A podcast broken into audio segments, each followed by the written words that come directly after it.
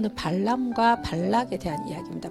그래서 이 이야기는 언제 때 이야기냐면 이스라엘 민족이 광야를 지날 때 이야기입니다. 지금 이 모압 족속은 사실은 아브라함의 조카의 후손들이에요. 소돔과 고모라에서 아빠와 딸 둘이 탈출해서 나오는데 어떤 동굴로 가잖아요. 그죠? 다른 형제도 없고 다른 사람도 없고 아무도 없고 아빠하고 자기 둘밖에 없어. 그래서 아빠한테 술을 먹이고 이 두 딸이 아빠하고 동침하며 아들을 낳거든. 그래서 이 아들의 후손이 누구냐면 지금 모압 족속 이에요.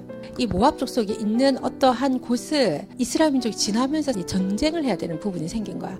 그런데 이 모압 족속이 들은 거지 소문을 지금까지 오면서 한 번도 실패하지 않고 계속 전쟁을 승리했더라 하는 걸 들은 거야. 그러니까 이 왕이 발람이 그러니까 우리도 지면 어떡할까? 이렇게 생각이 들면서 신이 쟤네들을 보호하구나. 이집트에서도 보호해서 저렇게 나왔는데 여기까지 오면서도 진 적이 없으니 혹시 우리도 지면 어떡할까? 이런 생각이 든 거지.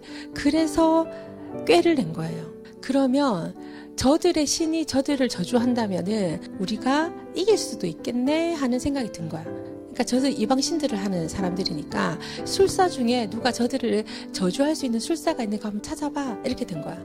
그래갖고 발락이 선출된 거예요. 근데 이 사람은 원래 이 이스라엘 사람이 아닙니다. 이방 민족 사람인데 그래도 하나님을 믿는 사람이에요. 그래서 아브라함에게 하나님 주신 복이 네가 복 주는 자에게 복을 주고 네가 저주한 데를 저주한다는 복이 있잖아요. 그래서 이 사람도 세상 술사였지만 그러니까 술사는 뭐 영적 일을 하는 사람이잖아요. 그랬지만 하나님을 믿었기 때문에 자기가 잘 살한 거지. 아, 이렇게 하면 복을 받고 이렇게 하면 이렇게 되는구나 하고 하나님의 말씀을 섬긴 거지.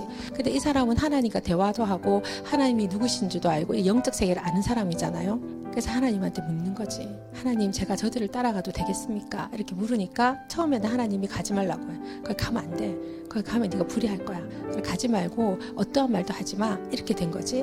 그랬는데 그들이 자꾸 청하니까 어떻게 돼? 또 물어보는 거지. 하나님이 저들이 이제 왔는데 어떻게 하죠? 어, 그렇게 자꾸 청하면 한번 가봐라. 이렇게 얘기한 거야. 하나님이 한 가봐라. 이 사람은 그렇게 말이 떨어지자마자 짐을 싸가지고 나귀와 함께 떠납니다. 근데 가다가 보니까 하나님의 천사가 와가지고 당부가 뭐냐. 너는 아무 말도 하지 말고 딱 하나님이 하라고 한 얘기만 해라. 이게 약속이었어. 그이 사람은 그래서 발람에게로 가게 됩니다. 당신이 이 이스라엘 민족을 저주하면 좋겠습니다. 당신한테는 권세가 있다는 걸 알고 있는데 축복하는 자는 축복을 받고 저주하는 자는 저주를 받으니까 당신이 해야 될 일은 돈도 많이 준비해놨대. 그러니까 저주를 해주십시오. 이렇게 얘기한 거야. 근데 하나님하고 약속이 있었지. 무슨 약속이었죠? 하나님이 시키는 대로 하겠다. 그래서 하나님께 묻는 거야. 하나님, 제가 어떻게 했으면 좋겠습니까? 이런가 하나님이 말씀을 주셨는데 이스라엘을 축복하는 얘기야. 내가 너와 함께 해주겠다. 뭐 이런 얘기야. 두 사람은 헤어집니다. 그런데 그 바로 다음 장에 보면 뭐라고 하냐면 시딤이란 곳에서 진을 치고 있었어요. 이제 모압을 쳐들어가려고 진을 치고 있었는데 갑자기 모압에서 여자들이 막 넘어오기 시작했어. 진영을 넘어서 그리고는 이 이스라엘 남자들을 이렇게 유혹하기 시작했지. 그리고 같이 점자리를 하기 시작하면서 그 다음에 우상에 바친 재물을 가지고 와서 먹이고 그 다음에 그 우상을 섬기게까지 하는 데까지 간 거야 이게. 이거를 누가 가르쳐 줬을까? 발람이 가르쳐 줬잖아 내가 저주는 할 수 없습니다. 근데 방법을 가르쳐 줄게요. 이스라엘 민족이 스스로 멸망할 수 있는 방법이 있는데 그거는 하나님께 미움을 받는 방법입니다. 그게 뭐냐면 하나님은 우상 숭배하는 걸 제일 싫어하니까 그 여자들을 들여보내서 우상 숭배하게 하세요. 이렇게 가르쳐 준 거예요.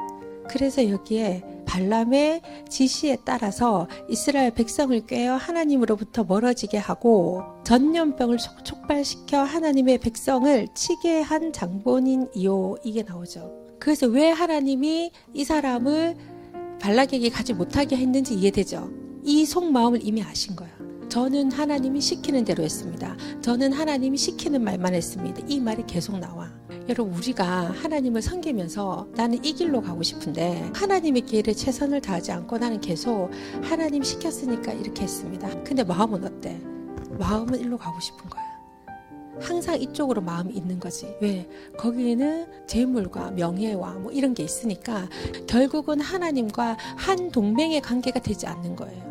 그래서 하나님께 해가 되는 일을 이렇게 역으로 우리는 행동할 수 있다는 것을 깨달아야 됩니다. 그런데 하나님이 시키는 대로 제가 교회에 갔습니다.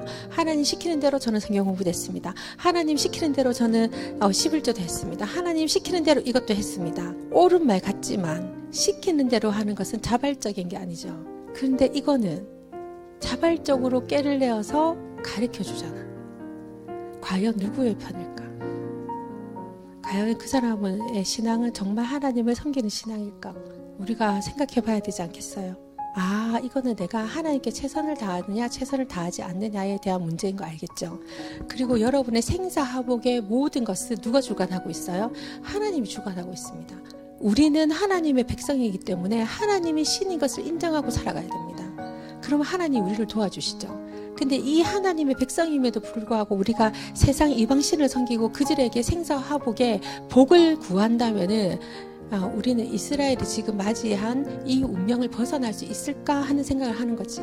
우리는 그를 왕으로 섬기는 그들의 백성인 것을 여러분이 기억해야 돼요.